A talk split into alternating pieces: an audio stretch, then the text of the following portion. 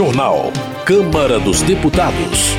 Plenário aprova urgência para definir marco temporal de demarcação de terras indígenas. Medida provisória permite desmatamento da Mata Atlântica para obras de infraestrutura. Câmara aprova novo regime fiscal no lugar do teto de gastos. Boa noite. A Câmara aprovou o novo arcabouço fiscal e o texto segue agora para o Senado. Tentativas de mudar a proposta foram rejeitadas e os detalhes você confere com o repórter Antônio Vital.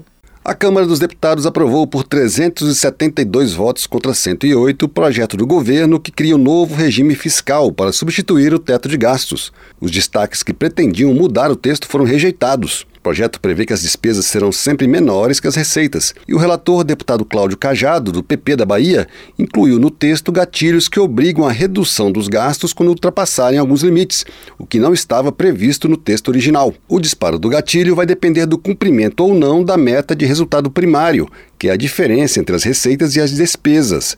Esse valor é definido por uma lei votada todos os anos, a Lei de Diretrizes Orçamentárias, ou LDO. Se a meta for alcançada, os gastos públicos ficam limitados a 70% do crescimento da arrecadação. Por exemplo, se a arrecadação subir 2%, a despesa poderá aumentar até 1,4%. Se a meta não for cumprida, o crescimento dos gastos pode atingir no máximo 50% do crescimento da arrecadação. Nesse caso, usando o exemplo anterior, se a arrecadação subir 2%, a despesa só poderá aumentar 1%. Uma das alterações feitas pelo relator após negociação com os líderes dos partidos foi o limite máximo de 2,5% no crescimento dos gastos acima da inflação, no caso da arrecadação superar o esperado pelo governo. Ficará fora desse limite apenas o reajuste do salário mínimo. Outras despesas ficarão dentro desse limite. Entre elas estão os repasses do Fundeb, o fundo que complementa os gastos com educação dos estados e municípios, os repasses a estados e municípios para pagar o piso da enfermagem e os recursos do Fundo Constitucional do Distrito Federal, usados para pagar o pessoal da segurança pública. A manutenção do Fundeb dentro dos limites foi criticada pela deputada Tabata Amaral, do PSB de São Paulo, presidente da Frente Parlamentar da Educação. Segundo ela, o limite de gastos vai fazer com que aumente a pressão para que os recursos do fundo não acompanhem a inflação. Nós calculamos qual era o impacto de se colocar o Fundeb dentro do teto de gastos. E está aí o valor. Uma compressão de pelo menos 3 bilhões de reais já no ano que vem. Quando o arcabouço fiscal começou a, começar a ser implementado e verem essa pressão de pelo menos 3 bilhões já no ano que vem vão dizer a culpa é do Fundeb. Vamos tirar da educação, vamos tirar de outro investimento da educação. O plenário rejeitou destaques que pretendiam retirar o Fundeb e o Fundo Constitucional de Brasília dos limites do novo regime fiscal. O relator Cláudio Cajado negou que a inclusão dessas despesas nos limites de gastos do novo regime fiscal causará prejuízos. Eu garanto, não causará prejuízo a quem quer que seja, seja ao piso da enfermagem, estando na base, colaborará para que haja o crescimento da receita e, consequentemente, ganhará não apenas a inflação, como era no teto de gasto, mas a correção real acima da inflação, como também o Fundeb. Não haverá prejuízo algum com relação ao Fundo Constitucional do Distrito Federal. Não haverá prejuízo Apesar do resultado elástico a favor do novo regime fiscal, deputados da oposição criticaram a proposta e defenderam a manutenção do teto de gastos. O deputado Luiz Felipe de Orleans e Bragança, do PL de São Paulo, disse que o novo regime, para ser cumprido, vai provocar aumento de impostos. O arcabouço fiscal rompe com o consenso que existia de ter equilíbrio fiscal. Então agora vamos ter possibilidade de gastar, garantia de gasto e garantia de aumento de imposto. Quem lembra do overnight, as taxas de refinanciamento, os juros elevados, isso tudo volta com o arcabouço fiscal, porque a previsibilidade é que vamos gastar sempre mais e vamos ter que arrecadar mais, seja por aumento de tributos ou expansão da base arrecadatória. A maioria do plenário, porém, considerou a proposta um avanço em relação ao teto de gastos, como disse o deputado Pompeu de Matos, do PDT do Rio Grande do Sul. O teto de gasto tinha dois defeitos. O primeiro grande defeito é que ele engessou o orçamento público federal. Engessou de tal maneira que nem quem criou ele pôde sustentar ele. De tal sorte que o governo federal, governo passado, que sustentou o teto de gasto, o que, que ele fez? Furou quatro vezes. O projeto prevê ainda consequências administrativas para o caso de descumprimento das metas fiscais. Entre estas estão a proibição de criação de novos cargos, novas despesas, subsídios e até concursos públicos. O texto estabelece que o descumprimento das metas não será crime. O PL tentou retirar esse trecho da proposta, mas isso foi mantido pelo plenário. O projeto que cria o um novo regime fiscal seguiu para análise do Senado. Da Rádio Câmara de Brasília, Antônio Vital. Eduardo Bolsonaro, do PL de São Paulo, condena o projeto do arcabouço fiscal aprovado na Câmara. Para ele, assim como no orçamento doméstico, o governo não pode gastar mais do que ganha e precisa reduzir o endividamento do país com as instituições financeiras. Na visão de Eduardo Bolsonaro, caso o endividamento da administração federal continue subindo, a tendência é que os juros continuem crescendo também, o que vai impedir a retomada da normalidade econômica e a redução da inflação. Luiz Couto, do PT da Paraíba, aprova um novo arcabouço fiscal votado pela Câmara e com os avanços realizados pelo atual governo. Ele cita os índices de aprovação do governo Lula apresentados pelo Instituto Paraná Pesquisas, destacando os números positivos entre diferentes grupos demográficos. Luiz Couto denuncia os problemas enfrentados pelos cessionários e permissionários da Universidade Federal da Paraíba.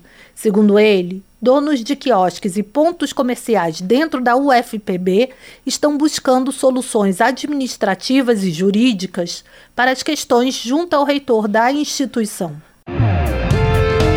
Economia.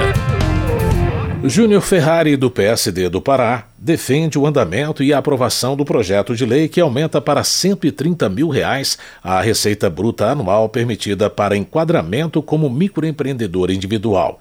A proposta ainda autoriza o MEI a contratar até dois empregados. Júnior Ferrari destaca que a maioria das empresas em atividade no país são MEIs, ressaltando a geração de empregos e oportunidades proporcionadas por esse modelo de negócio. Para o deputado, é necessário reduzir a burocracia e os custos, incluindo a redução da tributação e a facilitação do acesso ao crédito bancário e ao CNPJ. Luiz Lima, do PL do Rio de Janeiro, critica a fala do ministro da Previdência Social sobre uma eventual volta da contribuição provisória sobre movimentação financeira. Em reunião com a Confederação Nacional dos Serviços, Carlos Lupe afirmou que a CPMF é um imposto justo. De acordo com Luiz Lima, a volta da CPMF afetaria 60 milhões de brasileiros autônomos que utilizam o Pix como forma de pagamento. O deputado condena essa forma de taxação, considerando-a injusta e covarde para com os mais pobres. Desenvolvimento Regional. Sidney Leite, do PSD do Amazonas, parabeniza o governo federal pelo decreto que qualifica a organização social sem fins lucrativos que vai gerir o Centro de Bionegócios da Amazônia. O deputado explica que a medida eleva o status do centro para a personalidade jurídica, o que pode ajudar na captação de recursos públicos e privados para ampliar pesquisas, desenvolvimento e inovação. Sidney Leite enfatiza a importância desse marco para o desenvolvimento econômico, a estruturação da cadeia produtiva e a possibilidade de resultados positivos para a sociedade brasileira e internacional a partir da pesquisa da biodiversidade amazônica. Ayrton Faleiro, do PT do Pará, informa que a cidade de Belém irá se candidatar como sede da próxima reunião da Conferência das Nações Unidas sobre Mudanças Climáticas, a COP30, que ocorrerá em 2025. Ayrton Faleiro também destaca a necessidade de unificação de ações dos governos federal e estadual para combater ilegalidades ambientais. Para o deputado, é preciso haver ações afirmativas com o apoio do BNDES e dos bancos da Amazônia e do Brasil para financiar atividades focadas no desenvolvimento sustentável e na melhoria da vida das pessoas. Murilo Galdino, do Republicanos da Paraíba, cumprimenta a prefeita de Pocinhos, Eliane Galdino, a secretária de Educação do município, Jordana Araújo, a professora Samara e sua equipe de nutricionistas pelo prêmio recebido no segundo Congresso Internacional de Alimentação Escolar, em reconhecimento ao projeto desenvolvido na Escola Municipal Padre Galvão. De acordo com Murilo Galdino, durante o evento que foi promovido pelo FNDE, foram apresentadas as 20 melhores experiências brasileiras de educação alimentar e nutricional. O deputado espera que o projeto da Prefeitura de Pocinhos seja levado a outras escolas paraibanas. Durante visita à Matina, na Bahia, Charles Fernandes, do PSD, foi à escola do Pichico e se comprometeu em apoiar a retomada das obras da unidade de ensino.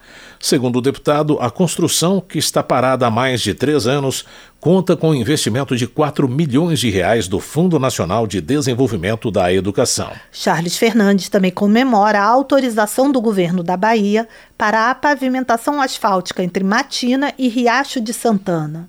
De acordo com o parlamentar, a obra vai diminuir o isolamento e desenvolver a região. General Girão, do PL, afirma que o governo Bolsonaro tirou 10 milhões de pessoas da pobreza. Ele lamenta, no entanto, que, apesar das ações do governo federal passado, 46% da população do Rio Grande do Norte viva abaixo da linha da pobreza por incompetência da administração estadual. General Girão pede esclarecimentos ao governo do estado a respeito do atraso de sete meses dos repasses de recursos que foram descontados dos salários dos servidores, bem como dos valores devidos aos bancos que são referentes a empréstimos consignados. O deputado cobra também informações sobre as obras de infraestrutura paralisadas. Cultura. Ícaro de Valmir, do PL de Sergipe, analisa que as festas juninas do Nordeste brasileiro vão além da diversão. Segundo o deputado, o São João fortalece o turismo, a geração de emprego e renda, a valorização da cultura nordestina, além de impulsionar todo o comércio. Ícaro de Valmir menciona que a programação de 2023 do Arraiá do Povo em Aracaju será uma das melhores da história da capital sergipana. Além disso, o parlamentar anuncia a realização da Festa das Barracas, no município de Nossa Senhora Aparecida, que é reconhecida como Patrimônio Cultural e Material do Estado. Meio Ambiente. Os deputados aprovaram uma medida provisória que permite desmatamento da Mata Atlântica para obras de infraestrutura. O trecho havia sido retirado pelo Senado, Saiba mais com Paula Bitar. O plenário da Câmara aprovou medida provisória que permite desmatamento na Mata Atlântica para a implantação de linhas de transmissão de energia elétrica, de gasoduto ou de sistemas de abastecimento de água sem necessidade de estudo prévio de impacto ambiental ou compensação.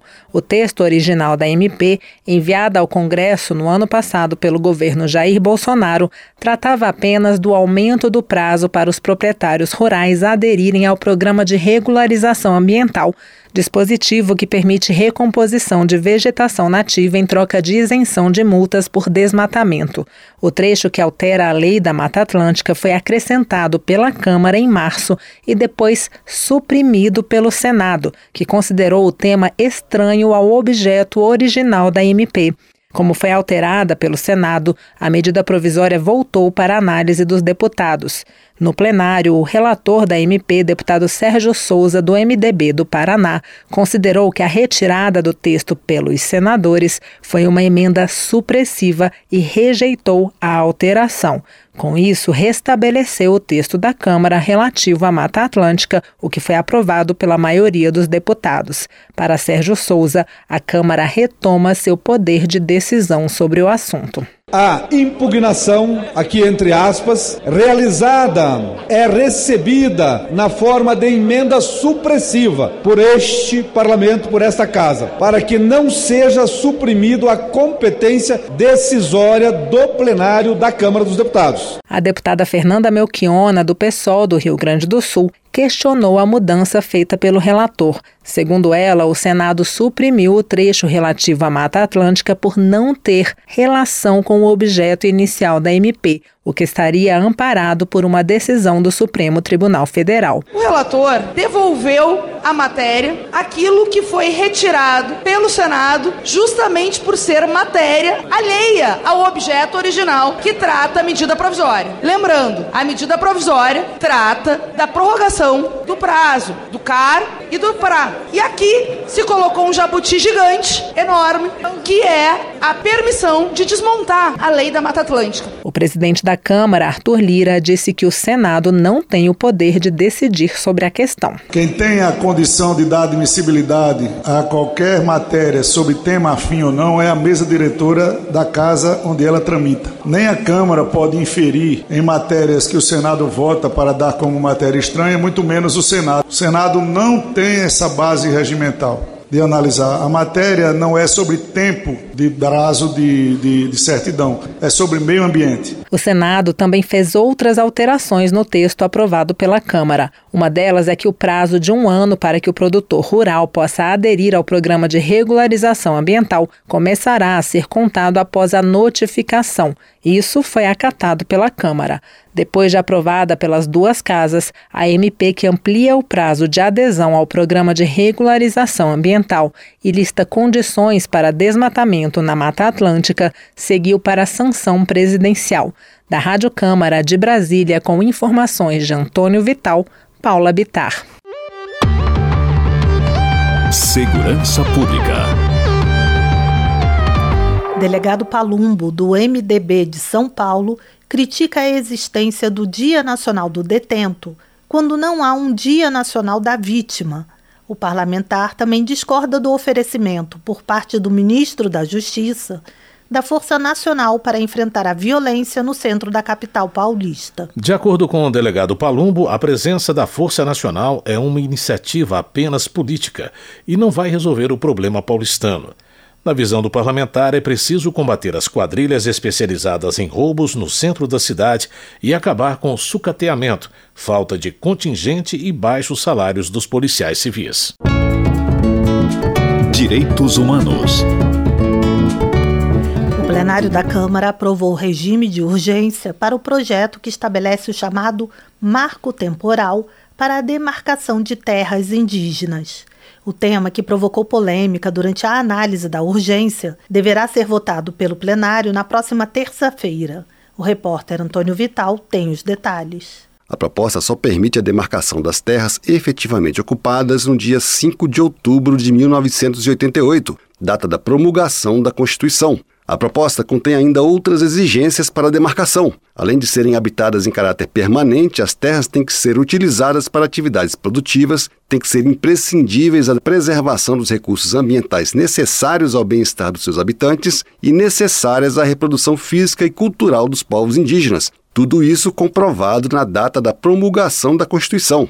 A aprovação do regime de urgência foi criticada por deputados da base do governo, mas teve apoio da maioria do plenário. O relator da proposta na Comissão de Constituição e Justiça, deputado Arthur Oliveira Maia, do União da Bahia, disse que o projeto vai levar segurança jurídica ao campo e evitar conflitos entre produtores rurais e povos indígenas.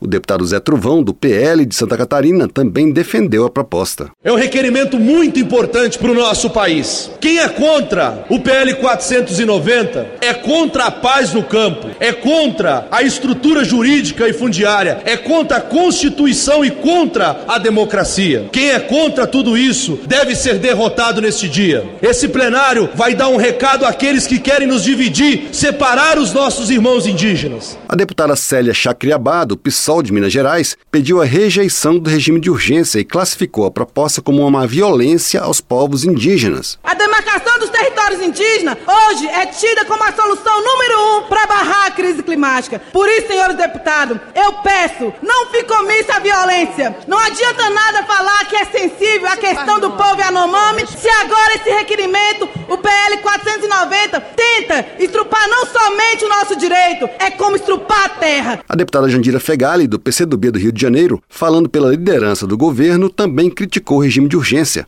Mas o presidente da Câmara, deputado Arthur Lira, disse que o projeto regimentalmente poderia ser votado em plenário sem o regime de urgência, já que passou pela análise das comissões da Câmara.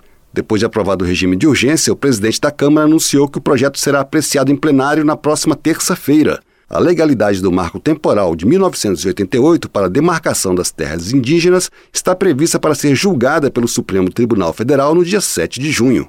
Da Rádio Câmara de Brasília, Antônio Vital. Termina aqui o jornal Câmara dos Deputados, com trabalhos técnicos de Everson Urani, apresentação de Mônica Tati e José Carlos Andrade. Uma ótima noite para você. A Voz do Brasil retorna amanhã. Uma boa noite.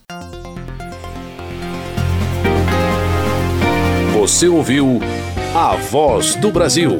Boa noite.